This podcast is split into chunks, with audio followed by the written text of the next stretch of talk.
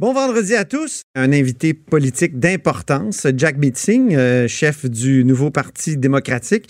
Et vu qu'on est pas mal concept, on a l'ancien chef du nouveau Parti démocratique qui sera là, mais comme commentateur politique, Thomas Mulcair, évidemment. Mais d'abord, vadrouilleurs et compteurs sont en studio. D'abord, d'abord, d'abord. des roses, mademoiselle, car j'ai rendez-vous. Bonjour Patrick Belrose. Bonjour Antoine. Et puis, euh, tu as passé la semaine à Valleyfield euh, avec euh, le Parti québécois. Exactement. Le Ça a bien été? Parti québécois qui tenait son caucus de rentrée parlementaire. Ça a bien été. Écoute, le Parti québécois tente toujours de rebondir après sa défaite quand même historique de l'an dernier. Donc, on tente de retrouver un souffle, un enthousiasme un optimisme.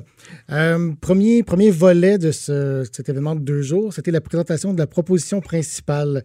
Donc, depuis un an environ, le Parti québécois promet de revoir un peu son identité, revoir son socle. Euh, grosso modo, ça signifie, disons, résumer dans un document le programme du Parti québécois.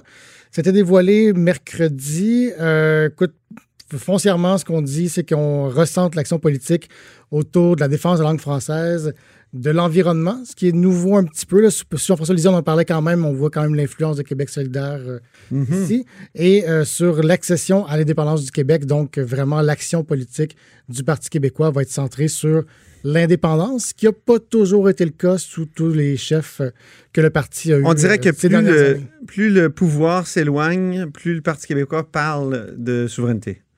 En effet, on peut, on peut analyser Excuse mon cynisme, mais euh, c'est comme une règle d'airain. Exact. Euh, la présidente du parti, Gabrielle Lemieux, a fait un petit aveu, si on veut, euh, en conférence de presse en présentant la proposition principale. Elle a dit, par le passé, c'est vrai qu'on était un petit peu négatif, un peu revanchard dans la façon de présenter les dossiers. Elle a donné l'exemple justement de la défense de la langue française. Elle a dit, ben, parfois, peut-être qu'on pouvait être trop critique en mode défensif. Tandis que désormais, à l'avenir, on va être plus positif dans la proposition. Euh, c'est ce qu'elle a promis. Et évidemment, il n'y a pas de hasard. Le lendemain, le Parti québécois présentait cette demande pour rouvrir la loi 101 et euh, faire une plus grande promotion, une plus grande défense de la langue française. Je trouve que c'est tout un. Je trouve c'est un peu moumoune comme commentaire. Euh, il me semble qu'en politique, euh, il faut se battre. Puis, euh, en tout cas, M. Singh, lui, l'a compris. On le voit en train de boxer. Il y en a d'autres qui ont compris que ça marchait, Trudeau, tout ça. Il me semble que, en tout cas, je trouve ça bizarre de s'excuser d'être revendicateur. Je pense qu'à neuf aussi, je pense que l'action politique est différente. Euh, peut-être un petit peu. Donc, euh, ce que Pascal Bérubé et Mme Lemieux proposent, c'est justement de faire des propositions au gouvernement plutôt que de, critiquer. Euh, je peux te, te, sortir quelques propositions principales parmi les sept. la plus importante, c'est étendre la loi 101 aux entreprises de 25 à 49 employés, donc obliger ces entreprises-là à fonctionner en français. Euh, dans le passé, M. Legault a dit, et encore récemment, euh, au printemps dernier, qu'il s'y opposait parce que ça menait trop de paperasse, trop de bureaucratie pour des petites entreprises qui n'ont pas nécessairement un département de ressources humaines pour, euh, s'en occuper. J'ai contacté le bureau du premier ministre hier après la nomination de M. Jean Barrette et on dit maintenant qu'on est ouvert à l'idée d'étendre la loi 101 aux petites entreprises. On ne dit pas qu'on va le faire, mais ça va être à l'étude. Donc, nouvelle ouverture, ça va être surveillé. Sinon aussi, euh, il y a le fait d'accueillir des immigrants maîtrisant déjà le français. Le PQ demande ça. Ouais. Le demandait déjà sous Jean-François Lisée.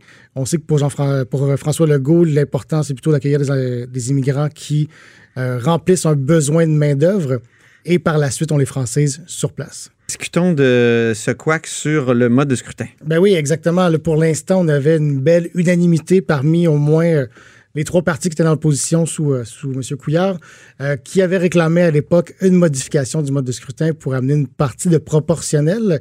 Euh, et là, maintenant que la CAQ est élue, M. Legault promet d'aller de l'avant, au moins avec le dépôt d'un projet de loi. Mais on savait qu'il y avait des députés dans certaines régions, à la CAQ, puis là, on s'aperçoit au Parti québécois aussi, qui avaient des réticences.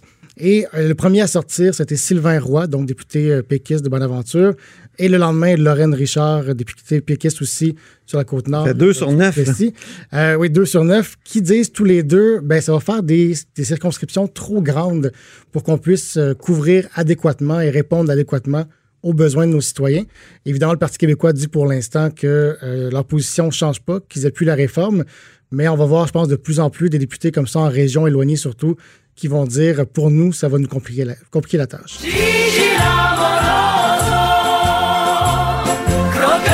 Croqueur de chiffres euh, en matière d'emploi. Rapidement, l'emploi continue de bien aller au Québec? Ben oui, l'emploi continue de bien aller. Donc, au mois d'août, presque 20 000 emplois de plus au Québec, un taux de chômage à 4,7% euh, ce qui est à peu près le plus bas qui s'est jamais vu euh, au Québec. Donc, ça continue de bien aller et c'est très... donc, c'est un contexte qui est bien plaisant, je dirais, pour le gouvernement Legault, puisque en plus d'avoir des bonnes nouvelles, on, on a les goussets bien remplis. Et tu veux nous parler d'un siège social qui quitte le Québec et euh, on pensait que sous le gouvernement Legault, ben, il y en aurait beaucoup moins qui quitteraient le Québec.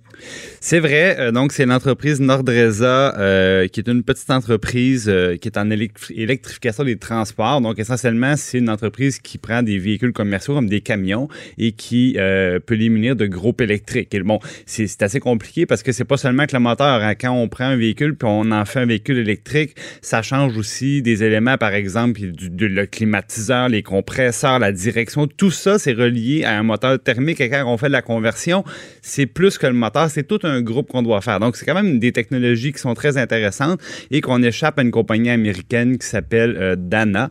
Euh, donc, oui, c'est dommage et on apprenait ce matin que euh, c'était pas défaut d'avoir essayé d'obtenir du financement de la part du gouvernement du Québec, donc d'Investissement Québec. Et c'est un peu surprenant de voir que ça n'avait pas fonctionné. Bon, maintenant, je, me, suis allé aux sources et ce que je comprends, c'est que l'entreprise, dans le fond, aurait voulu être éligible au programme du fameux fonds vert. On le sait qu'il beaucoup de sous là-dedans et que justement la CAQ est en train de revoir et de réformer tout ça pour avoir des meilleurs résultats.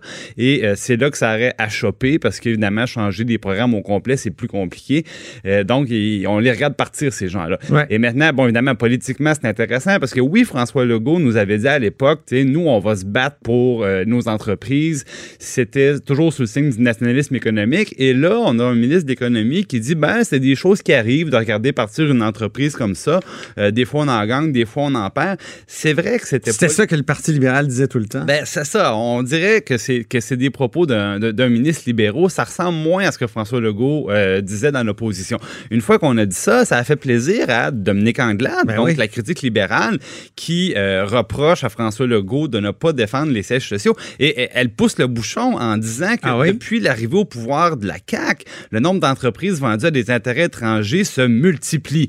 Et ça, bon, je suis obligé de dire que c'est un peu amusant, Antoine, parce qu'en termes de perte d'entreprise qui délocalisait, je pense que le gouvernement libéral n'aura jamais de leçon à donner à personne. Ouais. Euh, Madame Anglade pourrait nous, nous, parler de la C-Series qu'elle a donnée à Airbus, de Rona, qui, est, partie chez Lowe's aux États-Unis, puis elle avait dit que ce serait bénéfique pour le Québec. Ils ont fermé 25 magasins depuis ce temps-là. Je pourrais parler de Mais le pire, c'est Saint-Hubert aux Ontariens. Saint-Hubert aux Ontariens, on pourrait parler d'Alcan à l'époque. Mais le plus drôle, c'est que Mme Anglade reproche au gouvernement la perte de Sico. Ben, j'ai une petite nouvelle pour elle. Sico est parti sur un gouvernement libéral. Oh, oh. Et sur un gouvernement caquiste, oui, ils ont, déménagé des installations qui étaient à Québec, sont partis vers l'Ontario. Mais pourquoi c'est arrivé ça? Parce que des années avant, l'entreprise avait été vendue à des intérêts étrangers. Puis là, ce qu'on avait, c'était la conséquence. Donc, c'est c'est correct de reprendre un peu, de, faire de la politique sur des événements comme ça, mais euh, comme disait euh, Monique Jérôme Forget à l'époque, ben, quand on reste dans une maison de verre, on ne lance pas de pierre. C'est très bien. Merci beaucoup, Jean-François Gibault.